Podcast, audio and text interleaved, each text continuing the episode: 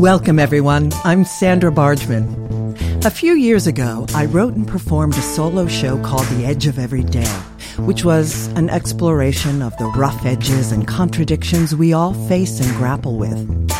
The show hit a nerve, and the relevance of the topic would only grow over time more than I could have foreseen. So, here we are. Real talk with real people, sharing stories and perspectives that spark provocative invitations to leap out of what's safe. On the edge of every day. Thanks for listening.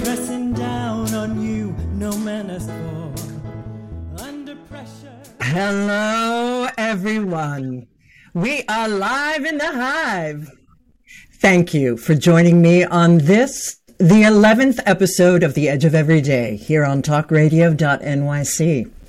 We are starting this new year recommitted, recommitted to courageous conversations and recharged to face what awaits in 2022. For those of you who are tuning in for the first time, and for those of you who don't know me yet, I encourage you to check out my bio on talkradio.nyc, or of course you can visit my website, sandrabargman.com, or tune into any of my previous episodes. In a nutshell, this show is about celebrating triumphs, pushing boundaries, and exploring rough edges. Through conversations and shared stories with friends and colleagues, it's my hope that we can begin to understand our edges. And what I mean by edges is those places where we're fearful, those places where we are resistant to change, those places where paradoxes and contradictions live in our beliefs and our understandings, both internally and collectively in the world around us those places we don't want to look at. Listen, we live in challenging times, but we must come to understand that life isn't black or white. It's an embrace of both. And the more we recognize our own edges and get real about them, the more we can help others to do the same. And that, I fully believe, can help to change the world. So, thanks again for tuning in. And without further ado, it's time to introduce our guest this evening. Chantal Bilodeau is a Montreal born, New York based playwright and translator whose work focuses on the intersection of science, policy, art, and climate change. She founded the Arctic Cycle over a decade ago, and in her capacity as artistic director, has been instrumental in getting the theater and educational communities, as well as audiences in the U.S. and abroad, to engage in climate action through programming that includes live events, talks, publications, workshops, national and international convenings, and a worldwide distributed theater festival. She regularly speaks about the power of live storytelling to move people towards climate action in conferences and universities in the US, Canada, and Europe, and has contributed to several academic volumes, including International Climate Protection and Extraordinary Partnership How the Arts and Humanities Are Transforming America. Awards include the Woodward International Playwriting Prize, as well as first prize in the Earth Matters Onstage Eco Drama Festival and the Uprising National Playwriting Competition. Her work has been presented in a dozen countries around the world. She is currently writing a series of eight plays that look at the social and environmental changes taking place in the eight Arctic states. In 2019, she was named one of eight trailblazers who are changing the climate conversation by Audubon magazine. Welcome, Chantal. Hello, Sandra. It's so nice to be here. Oh, it's so wonderful to have you. I am so, so excited. You look wonderful. I'm just so excited for our conversation. Me so too. Thank and you for Go. Can go I ahead. ask you? Yeah, can I ask you where you are? Because this is this is an amazing background. Yes, please. Thank you. This is an amazing background. This is my my I'm calling it my venue. It's the plum because you can see it has purple walls. Well, maybe they don't seem like they're purple, but they are purple. But this is my uh, venue on my property in the Catskills, and it is I yes, uh, totally, and it is my uh, hope and plan to be having salons in addition to some house concerts. You know, inviting friends up to do concerts. Um, having, you know, as you know, I do weddings as an interfaith minister and having some small elopements here. But primarily, my biggest goal in creating this was um, to have salons, and I want them to be, many of them, to be around climate change. And I am hoping that you will be one of our presenters and that we can work together in my venue up here. I would love to. I love um, intimate venues. You get a very different experience than when you go to like a 300 seat theater. So this oh, is great. So I'm glad truth. you're doing this. Yeah. It's so the truth. Well, it's, you know, it's also, it's not only about having presentations and, and plays, it's about having conversations. Mm-hmm. And that was the goal of these salons, these the quintessential salons that were created and run by women, I might add. Um, you know, they they really wanted a place that they could invite people in that was non hierarchical. There was no it, males and females and age ranges and vast different age ranges and levels in society. That didn't matter in these salons. People came in and everyone was there to engage in the dialogues of the times. So it's pretty exciting. Thanks for asking. And I will mm-hmm. look forward to that. So I I want to share quickly how we met because it was it's just such a a, a perfect setup for you. So Joan Kane told me all about you. And she said, you know, this is somebody you you've got to you've got to meet this woman. You've got to get to know her work. And Joan Kane, for those of you who are listening in, runs Ego Actus Theater Company. She's a director and uh, an actress just did her own solo show, and she's the theater producer along with her hus- husband, and they run Ego Actus.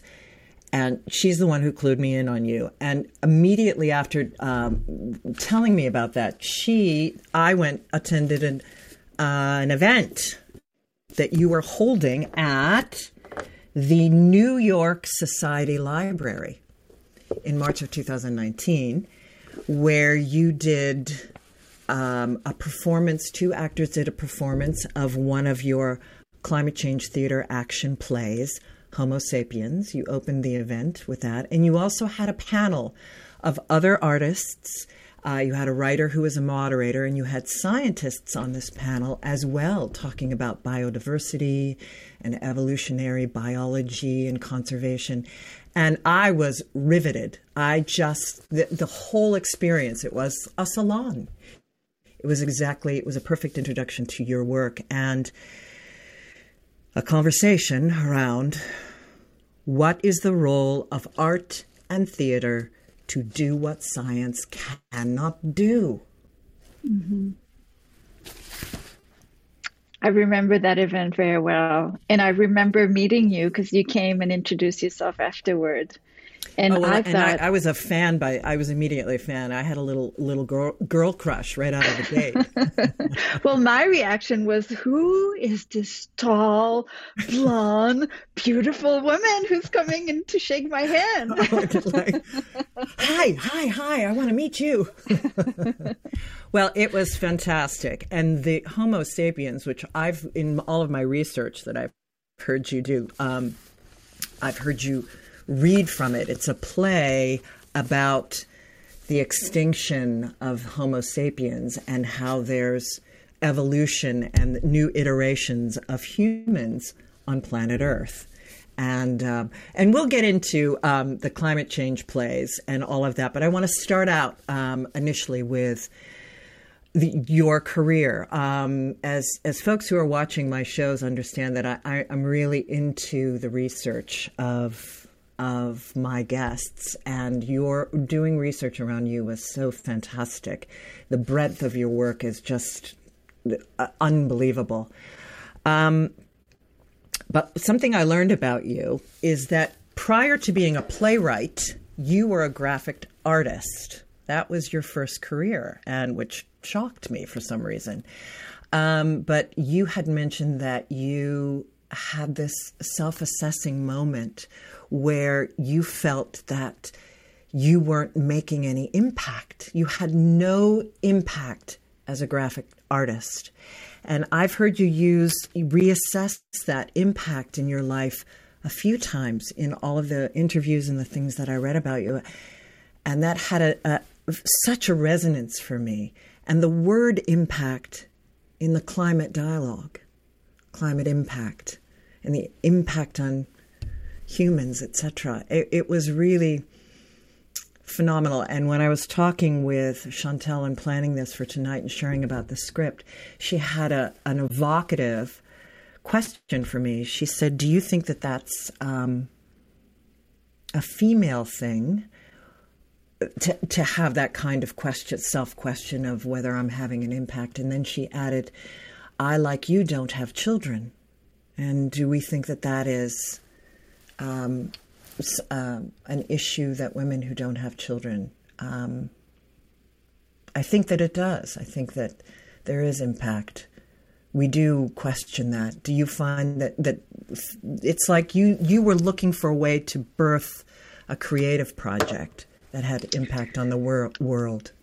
Yes, and to be fair, you know, as a graphic designer, I was probably having an impact that I, but it was not the impact I was looking for, I guess. And um, the way this questioning came up was because I, so I was a graphic designer for about seven or eight years, and mm-hmm. at some point in there, I took a break and I went traveling around the world with a friend, and we went to countries, you know, we went to Africa, we went to Southeast Asia, um, in countries where they essentially didn't have graphic designers.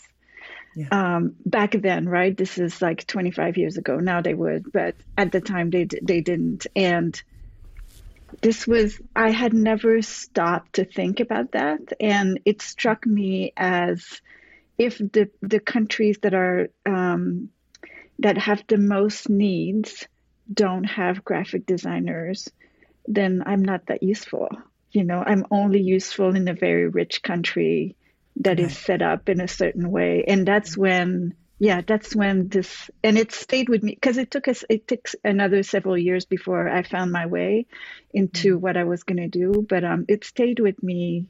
And I think it has continued to evolve. And I still think about it a lot these days. It's also um, in a way one of the curses of the arts because we are constantly asked what is your impact as if we could justify it the in the same way as science justifies what they do you know with a lot of researches and studies and um, uh, data data which exactly. is, yeah yeah which is a lot harder to come around in the arts Totally, but but th- that's the power of the work that you do because yes, they have all the data. And yes, they do have all the facts, but they are not getting the message out. They are not connecting with it. So again, what is the role of art and theater to do what science can't do? You know, politics is out in front of of of science. That's why they've been able to grab, you know, grab the the narrative they they just it's and I you had a beautiful way of saying storytelling is a connective tissue around all of the facts. I hmm. loved mm. that. So I think that's the perfect time to we're going to get into your storytelling and how you became a playwright and how you started the Arctic cycle. When we come back after our first break, with Chantal Bilodeau. Are you a business owner? Do you want to be a business owner? Do you work with business owners? Hi, I'm Stephen Fry, your small and medium sized business or SMB guy, and I'm the host of the new show, Always Friday. While I love to have fun on my show, we take those Friday feelings of freedom and clarity to discuss popular topics on the minds of SMBs today. Please join me and my various special guests on Friday at 11 a.m. on talkradio.nyc you a conscious co creator? Are you on a quest to raise your vibration and your consciousness? I'm Sam Leibowitz, your conscious consultant. And on my show, The Conscious Consultant Hour Awakening Humanity, we will touch upon all these topics and more. Listen live at our new time on Thursdays at 12 noon Eastern Time. That's The Conscious Consultant Hour Awakening Humanity, Thursdays, 12 noon on talkradio.nyc.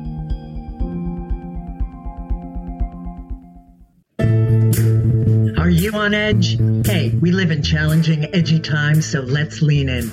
I'm Sandra Bargman, the host of The Edge of Every Day, which airs each Monday at 7 p.m. Eastern Time on talkradio.nyc. Tune in live with me and my friends and colleagues as we share stories and perspectives about pushing boundaries and exploring our rough edges. That's The Edge of Every Day on Mondays at 7 p.m. Eastern Time on talkradio.nyc. You're listening to Talk Radio NYC. Uplift, educate, empower.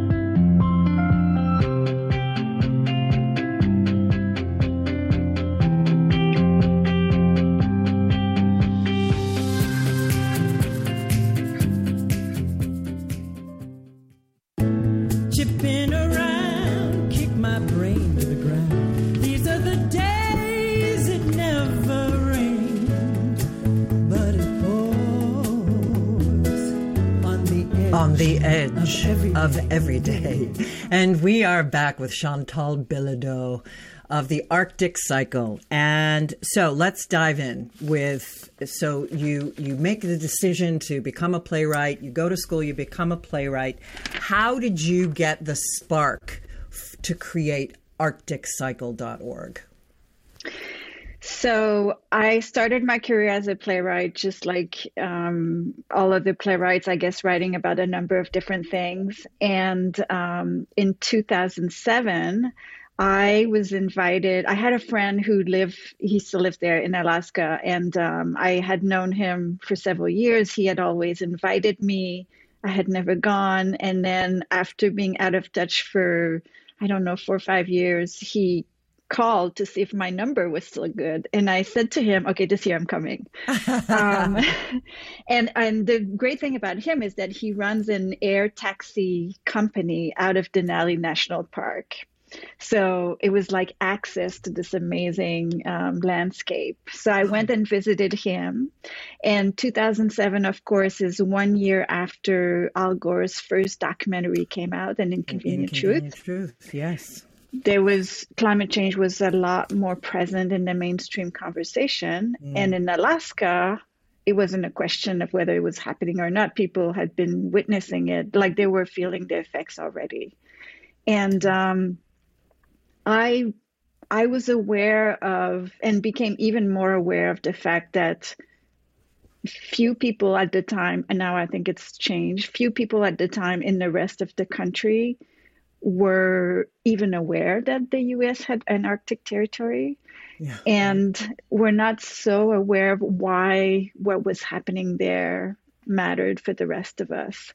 And so after that trip, I was so taken by the place also. After that trip, I that's when I had the idea of merging my personal interest and my professional work and I decided to write a play about um, the Arctic, which, because I'm originally from Canada and because we have such a huge Arctic territory, I first focused on the Canadian Arctic. And um, and then that evolved. You know, one play, I'm like, oh, that's not enough. I want to do so much more. I have so much more to say.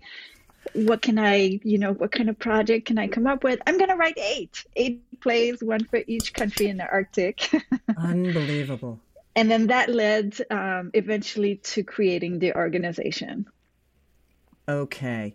Well so so you knew that you knew once you decided that you wanted to create all of these eight plays that you needed an organization to be an umbrella to all of this work. That's rather extraordinary. Um, that's a very that that's a very different thing than just writing plays. You you knew that this was a broader topic than just even that.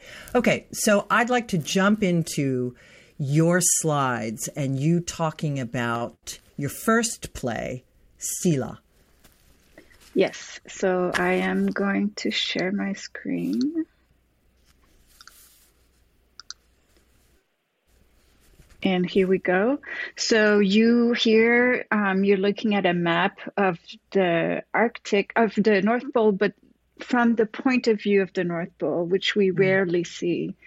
And these are the eight countries that I'm writing about. So, Canada, I have already written, uh, Norway also, and I'm currently working on the play that's set in the US. And then I will tackle the other five countries. Mm. Um, I have a, I'll show you a few photos of the Canadian Arctic. So, this was the research trip that I took um, in Iqaluit on Baffin Island. And Baffin Island, I'll go back to the map for a second. Um, if you can see my pointer, Baffin Island is straight north of Quebec. So it is like around here somewhere. Yeah. Um, the port of entry is a Iqaluit. It's it's where you fly into. Um, it's a town. It must be about seven thousand people now, way above the tree line. Um, beautiful, very foreign looking to me landscape. Um, and mostly people who live there are mostly Inuit, so the indigenous population um, is the the main population up there. Mm. In, during this trip, I met different people. I went hiking, so this is me and the beautiful landscape. Um, and I wanted to learn as much about the culture and the place and the climate as I could to be able to then convey that in the play. Mm. Here's an example of the culture um, and also the spirituality of um, the place. So this is called an Inukshuk sometimes they this one is has a fairly human shape. Um, sometimes they do sometimes they don't. And they're you know this island doesn't have any roads other than within the town itself. So these are markers for different things. It can be um, a good hunting place a good fishing place um, something that has spiritual value and it, they're they're very um, it's nice to encounter them on the landscape because you feel like you have a connection to another person who was there here before you. Well in and the last vast landscape that would be very important. Yes.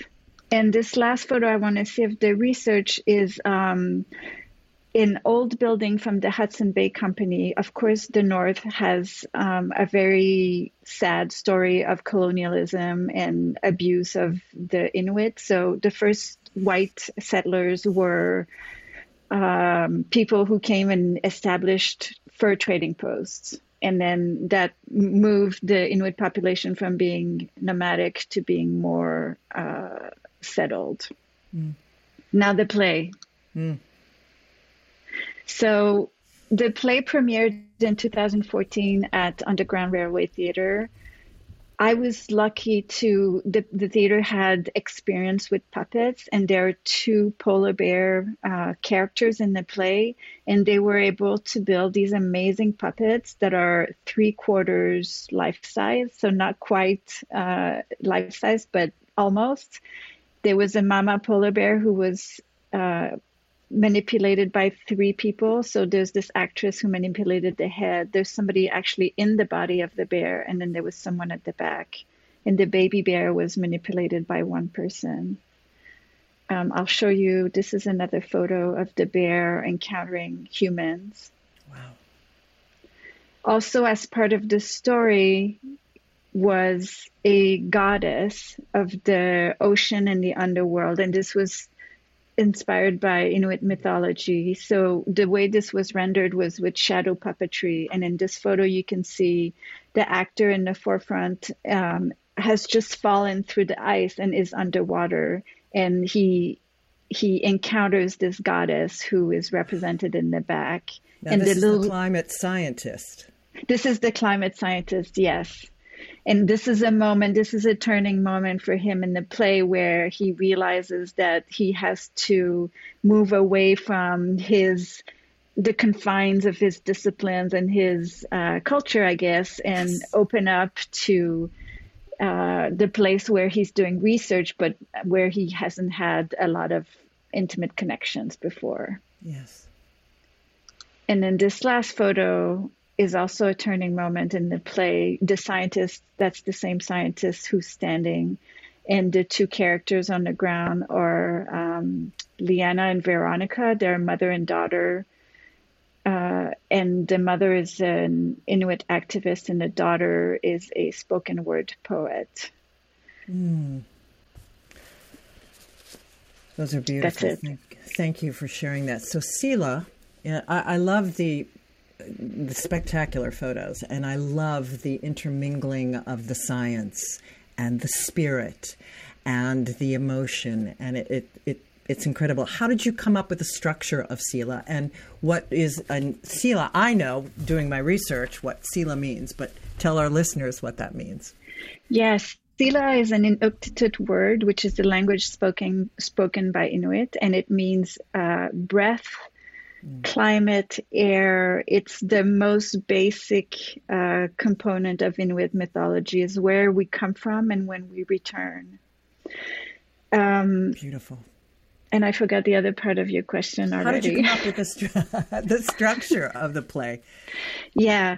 I, I, it was through my going there because I left with an idea that was fairly traditional about, you know, good versus bad, um, and when you know one side wins and what you experience in in most plays i would say and when i got there i realized that the most compelling aspect of what what was going on in the arctic was how everything was interconnected mm. and how everyone had to learn to work together and find solutions that would work for everyone. And so I set out to, to tell a story that represented that, that gave voices to many people, not just one, that showed how everybody can be right and wrong at the same time.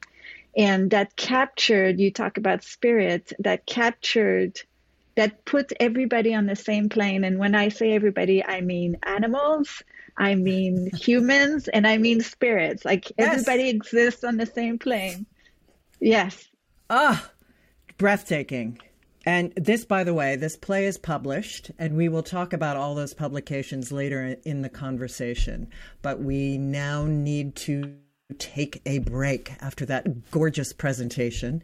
And when we come back, uh, if we have time, we'll talk about the other two plays of the Arctic Cycle, but I, I, I may need to jump into um, CCTA, Climate Change Theater Action, and some of the other programs that you offer through the Arctic Cycle. When we come back, everyone, with Chantal Bilodeau.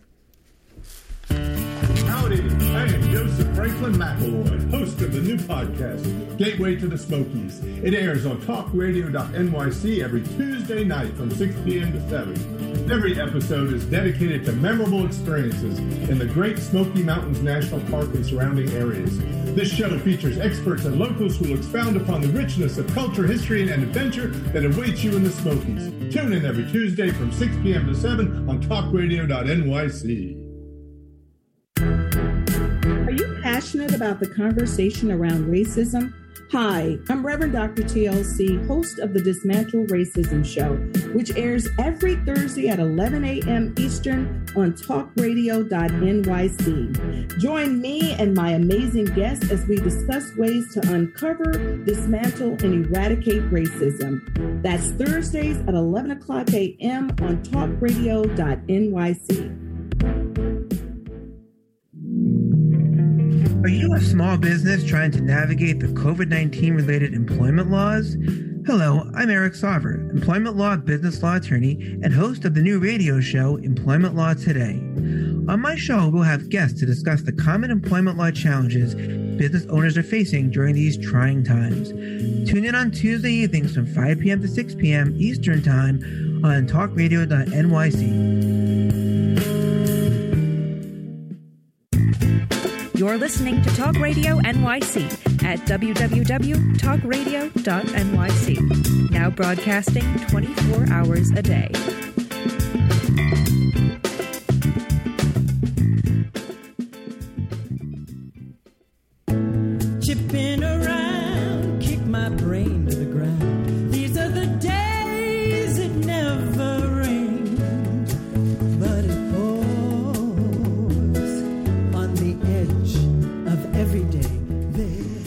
And we are back with Chantal Bilodeau.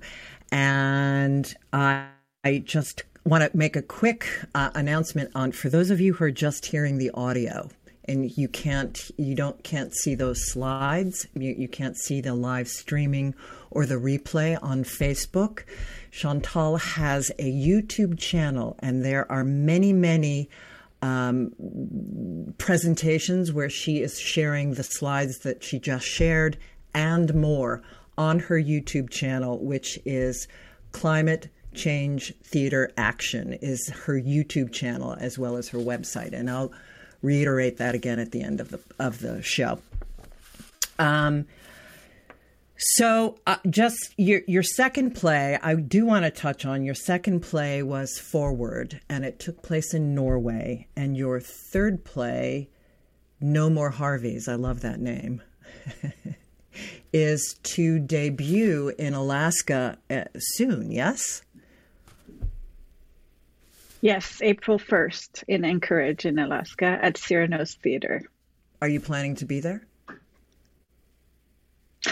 Absolutely. I will be there. I will be there for part of the rehearsals too. Um, and I will be there to, for opening night. Excellent. Come on. I'm totally come. thinking about it. I am totally thinking about it. I want you to know I've never been to Alaska and all of my research and listening to you talk and the, the excitement around Arctic Cycle and understanding the breadth of it is just incredible.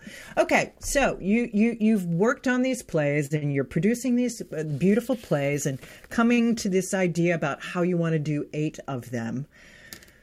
Then you have this reassessing moment, this impact moment, and thus was born CCTA, Climate Change Theater Action. Please tell us about the birth of that and what it is. Yes, Climate Change Theater Action was came out of a conversation between Elaine Avila, who's a playwright in uh, British Columbia, Roberta Levitow, who who runs Theater Without Borders, and uh, Svich, who started No Passport Theater Alliance, and he, and is also a playwright. And someone asked me, this was just before COP21, the Paris Climate uh, Conference. Someone said, What do you think needs to happen now? Talking about the theater. And, mm. You know, I was working on these plays. It takes forever to write them, even longer to produce them. I'm, I can only offer my own perspective. And I said, We need to have a lot more playwrights write about these things.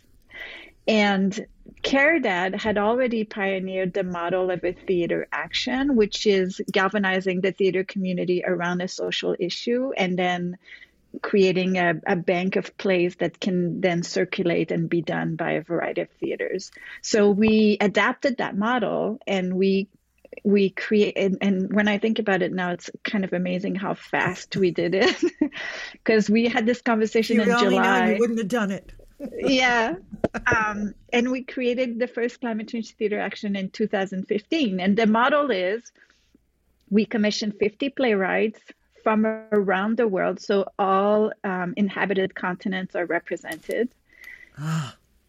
They write a five minute play based on a prompt that we give them, which is ch- which changes every time. And then we take this collection of 50 plays and we made them available for free during a time window, which is in the fall every other year. And we say to people, do present something, do something, you know, present an event. And as part of your event, include an action. And you get to define what that is. And you can include other materials from local local artists. You know, you can do music. Some people will have an exhibition, of visual arts at the same time, and they do action like writing letters to representative, donating to tree planting organizations. Like they get to decide what is most meaningful to them. Mm. Okay, so so how did you find these playwrights? When every time you've said we find 50 playwrights, how in the world did you get 50 playwrights to come together? And what's the ratio of women? I remember you talking about the ratio of women and people of color that are involved in in these plays. The first time there were four of us, and we all had our own networks. So in pulling our networks together, we managed, you know, to find 50 playwrights. Subsequently, um, I because the the other three have moved on, so I I have stayed with the organization, and I I rely a lot on on recommendations. So people will recommend because I don't know usually that many artists, playwrights in Africa or in China, and but people right. will recommend, or past playwrights also will will recommend. Um, and what am I? Women, women and people of color. the ratio. I have a very narrow. It's all good. The mind like, is a terrible thing to lose. I'm with you. I'm completely with you. Can only concentrate on one question. I have notes. At the same time. so women, yes. Um, we have always had at least 50%, if, if not sometimes 60% of women on the roster. Awesome. And uh, also. Which is as it should be for climate change, for Mother Earth, absolutely. frankly. Yes. And um, I don't remember the exact numbers for people of color, but it's also a high number. Um, I think it's it, it 40%, sometimes 50%, something like that, depending on the year. Absolutely fantastic.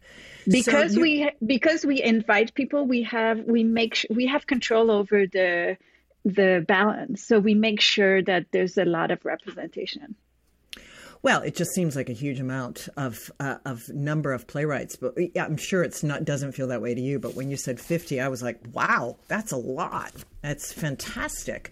Um, yeah, to and it's I uh, has it grown? The number grown through the years? So actually before you answer that so it's every two years. You did this in 2015 and you the first year uh, what was sort of the the the overarching did it have a uh, it didn't have a prompt that year correct? Am i remembering no, no, in my research? Okay. Yes no prompt that year. So two years later you you did a compilation of those plays. Did you do a compilation of those plays Mm-mm. an anthology? No. No, not for the first one. The it was the baby year. It was the baby year. It was the, levels the pilot year. The yes. insane pilot. Right. Okay. So in 2017, uh, so these are every two years. Then in 2017, you what was the prompt that you gave? It was about hope, finding the hope. You know, where is the hope in in all of this? Oh yeah. What, whereas the hope and and to to the the overwhelm that people feel in addressing I mean, I know that d- going to Al Gore's um, climate reality training um, in 2017, there was a lot of focus on how do we pull people out of overwhelm about the the magnitude of the problem, so they don't shut down and they can stay connected to hope. And of course, when Harriet Shugarman was on and we talked about you. Um, we talked about hope as well. So I have that book. That that was you were working on when I met you. 2000 and I have that book. That anthology. You were working on just looking for your playwrights for the 2019. Uh-huh. Yeah and which was Lighting the Way. Yes. And then in 2021, recently at Glasgow, the COP26 at Glasgow, you and did you find that there was any change in um, due to your numbers? I know your data in 2019 was pretty awesome about the number of people. What is the data for your climate change theater action? 2019. Of- yeah, 2019 was our biggest year. We had about 225 events in, I think, 25 countries and reached like 25,000 people. It was, it was, and it's, awesome. it's, it's amazing because every one of these events is fairly small. Like nobody is filling out a, a stadium, you know, they're, right the biggest event maybe have a couple hundred people, but usually it's 50, 60, but it adds up when everybody does it at the it same time. It adds up. And I think, Sam, do we have time to play that, um, play the fabulous clip? The official trailer Yes, I yes. So we can play it in this this section. The official trailer for Climate Change Theater Action, which you can find and replay on their YouTube channel.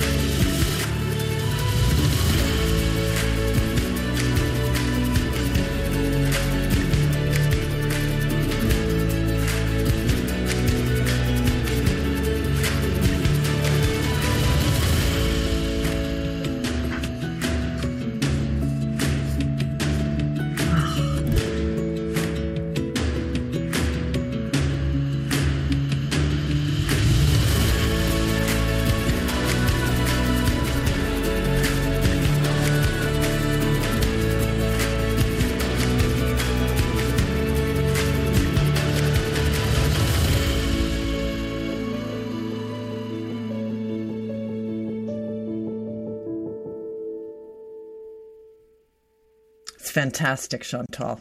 Absolutely fantastic.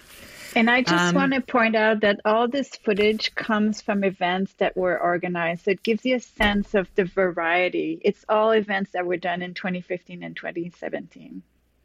Wow. Well, I see that even in the plays that I've read in this anthology, that you are always asking for people, no matter what, to take pictures of what you're doing and send them to you. And I, I think your archives just must be busting out all over. Of that's fantastic. Um, well, Sam, how much how much more time do we have? Because I want to quickly dive into. Um, it's three minutes to break. Okay. So, I would like to, I guess I'm gonna I'm gonna send people to um, your website, climatechangetheateraction.com, and it's also your overarching one is is the arcticcycle.org, uh, where the list of your different other programs are. You have, which we'll get into in the next round, but I'll just list them off now so we can be thinking about them. Um, you have an online community that has resources for artists to come together and think about climate change. You have the incubator, which is a five day program where artists come together to work together to create work together. Uh, you have your publications online, articles that are submitted, um, as well as your own anthologies that are in publication and your own plays. And you have online meetups between uh, in the Western Hemisphere and the Eastern Hemisphere. It just the breadth of your work is amazing, Chantal. so, when we come back, we are going to talk about the incubator because unfortunately we just won't have time to get into everything and i will encourage people to to go to your website to look at the rest of your programs but i also want to get into um, how we can give other people inspiration to get involved in the work that you do and create the same kind of work in their communities. So when we come back we will discuss all those things with chantal bilodeau. Stay tuned Join us every Tuesday at 4 p.m. Eastern for the Mind Behind Leadership, where we focus on what leadership really means to us and to others. We have practical discussions with the CEOs of some of the world's largest companies, owners of small businesses, and experts in psychology and behavior to get that inside track what to do, what to avoid, and what really happens. Join me, Graham Dobbin, at the new time, 4 p.m. every Tuesday for the Mind Behind Leadership here live on talkradio.nyc. Hey, everybody, it's Tommy D, the nonprofit sector connector, coming at you from my attic. Each week here on talkradio.nyc, I host a program, Philanthropy in Focus. Nonprofits impact us each and every day, and it's my focus to help them amplify their message and tell their story. Listen each week at 10 a.m. Eastern Standard Time until 11 a.m. Eastern Standard Time, right here on talkradio.nyc. Calling all pet lovers. Pet Avengers, assemble! On the Professionals and Animal Lovers show, we believe the bond between animal lovers is incredibly strong. It mirrors that bond between pets and their owners. Through this program, we come together to learn, educate, and advocate. Join us live every Wednesday at 2 p.m. at talkradio.nyc. listening to Talk Radio NYC at www.talkradio.nyc. Now broadcasting 24 hours a day.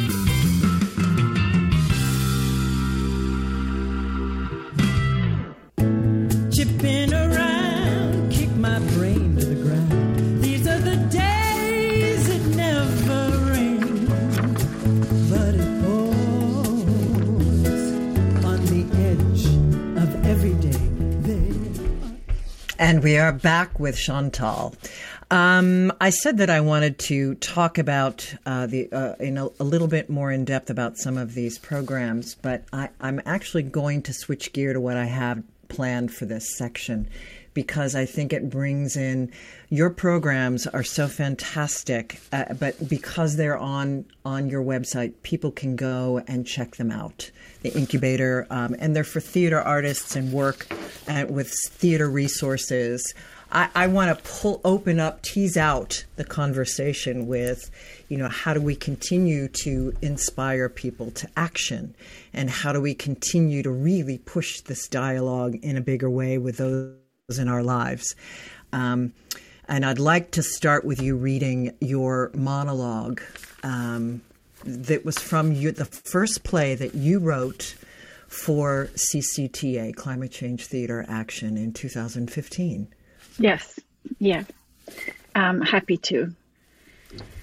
So, this uh, monologue is called Mother. Look at me. Why won't you look at me? You were such a surprise. No one was waiting for you. No one was expecting you. The idea of you hadn't even crossed my mind. You just showed up one day out of nowhere, a fully formed, a little beast with its own will, ready to take the world by I should have seen it coming, of course. I should have realized when you crawled out of the ocean that something was happening, that something had been set in motion. But the truth is, it was all random. A little mutation here, a little mutation there, and boom, there you were with your big head and your big brain, so proud of yourself as standing on your own two feet. Such a miracle. Somehow, in the space of a geological flicker, chaos organized itself into you. Why won't you look at me? Then one day it was time for you to spread your wings and make the world your own. And what a day that was! Drunk with your own power, you heard and saw and tasted you experienced and learned, invented and discovered, organized and cataloged. It was exhilarating. I watched you grow innocent and carefree, incapable of even imagining that, well, maybe that wouldn't have made a difference. We used to gaze into each other's eyes, remember? From dusk to dawn and dawn to dusk, I held you close, and we lost ourselves into each other's mystery. That was before you started calling me mother, before there was anything to call mother. I was you and you were me. There were no distance there was no distance to travel, no otherness to name. It was our version of Eden, our own little paradise. You know, maybe the proverbial apple wasn't plucked from a tree. Maybe it was extracted from the ground. Look at me. I wish you would look at me simply, without guilt or shame. I may be sick. I may be oozing thick black blood, but I'm not angry. I know you. For billions of years, I have carried you in my womb. You are made of me, you, my little piece of eternity, my little miracle. I know you're not ill intentioned. I know you're not oblivious. I know you're not mean. You care. You want the best. You love. Yes, you do. Maybe imperfectly, but you love. The past is behind us. Let it go. And the future? The future is forever hidden in the double helix of the cell. But now, now is here. Now is us. Now is our time for forgiving, for forgetting what has been done, for rediscovering what has been lost, for healing what has been hurt. Now is our chance to bridge that distance again and reclaim the Eden that was before there was mother. Look at me, please. If I see myself in your eyes, I'll know that everything will be okay. Thank you. Beautiful. If I see myself in your eyes, yeah, the connection. That's so powerful that, that giving her life, giving her voice, turning her, she's a living, breathing entity. Um, and that is the power, the emotion that we are talking about, the connective tissue between these facts. You've woven the facts into that monologue so beautifully, along yeah, with the emotion. I, it was it was looking at the earth as a mother, like literally. As we think of, well, some of us think of her that way. Yeah. But, and some of us do think of her as a living, breathing entity. But but for the people that may not, this is extraordinary. The um, and I I wanted to move away a little bit from you know we often say oh the the earth is angry at us for what we've done and for what's happening it's and i wanted to try to move away from that and have the earth express maybe disappointment or sadness as opposed to anger. Because anger anger anger um, provokes a you know like if you want to push against it. But sadness is a way to move forward to, to move towards somebody i think. And i was hoping that absolutely. Yeah. Well and like a mother's love for uh, for children who have have done wrong by her you know that that she still has compassion and she understands those choices and you know i told you i was um, I mean, this is the perfect example of. I, I, told you this story when I was talking with my husband this morning, putting together all my notes from doing research on you. I turned to him and I asked him, you know, what do you think is? And my husband is a scientist and he works in in the environmental field. Um, what do you think is the most important thing to move the dialogue forward? Um, for climate change and you know he thought about it and i'm thinking of you know all the ways that he might go and and he says voting and of course you can't argue with that you know getting people to to vote for politicians that will move the conversation that want it into our policy that believe in climate change and they do exist. We just have to vote for them. We just need to get more people um, um, registered to vote. We need to get the young people, more of the young people involved, since it's the, the planet that they're going to inherit. But, you know, the more he and I were talking about it and wedging around, and he circled right around to, well, you know what? It's, it's, it's, it's the personalization of the story. It's making it personal. And he goes, so I've come right around to this is the work that Chantal does. This is the the most important way to move the dialogue forward. It was fabulous. We were like, boom, right in, right in there with you, and um, it is uh, storytelling. Definitely, it's storytelling. It is yes. storytelling. So, so people can get involved with you through your Arctic Cycle arcticcycle.org. And listed on Arctic, uh, arcticcycle.org are all of the programs that you offer. Uh, the uh, climate, the CCTA, Climate Change Theater Action also dot com has its own website. Um, and all kinds of listings of your publications, the former anthologies, recaps of all of this work. The website that is a resource for I, would like to say it's a resource for everyone. It's not just theater people, but um, it, it's bringing theater artists together. But there's people are submitting incredible. I watched an incredible um, video on um, two minutes to end. Chantal, there's never enough time. There's an incredible, incredible video about, you know, how COVID has really gotten us it's a global pandemic that's taught us how to deal with upheaval and uncertainty, which is fast going to be our full, you know, it's here um, and it's just going to grow.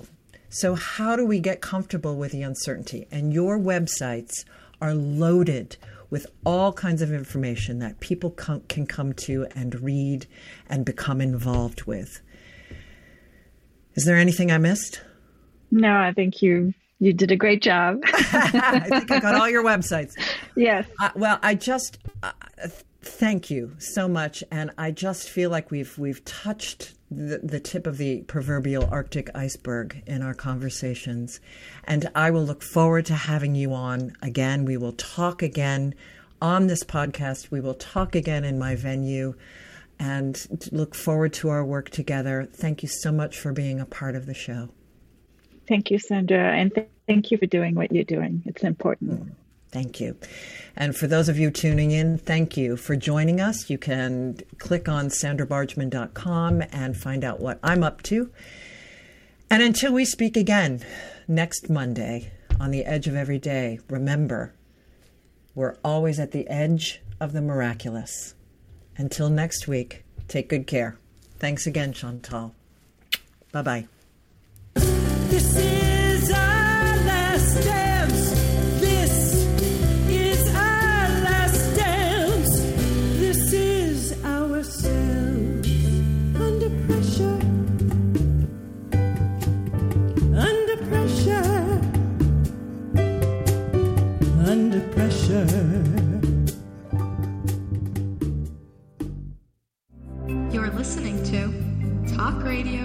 NYC. Uplift, educate, empower.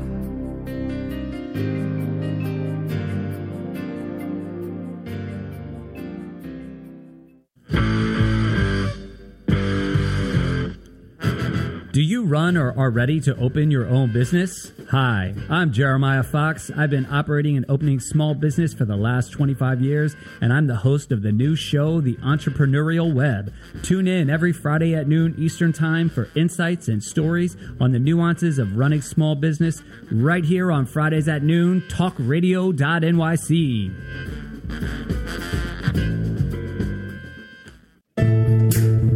you on edge? Hey, we live in challenging, edgy times, so let's lean in. I'm Sandra Bargman, the host of The Edge of Every Day, which airs each Monday at 7 p.m. Eastern Time on talkradio.nyc. Tune in live with me and my friends and colleagues as we share stories and perspectives about pushing boundaries and exploring our rough edges. That's The Edge of Every Day on Mondays at 7 p.m. Eastern Time on talkradio.nyc. uninformed about menopause and how it impacts on your life? Hi, I'm Pat Duckworth, women's health strategist and host of the Hot Women Rock radio show, empowering women leaders at menopause. Join me every Thursday at 10 a.m. Eastern Time, 3 p.m. UK time on talkradio.nyc for interviews with inspirational women who will share their top tips to rock your world. COVID world, you may have many unanswered questions regarding your health. Are you looking to live a healthier lifestyle? Do you have a desire to learn more about mental health and enhance your quality of life? Or do you just want to participate in self understanding and awareness? I'm Frank R. Harrison, host of Frank About Health, and each Thursday I will tackle these questions and work to enlighten you. Tune in every Thursday at 5 p.m. on talkradio.nyc, and I will be frank about health to advocate for all of us.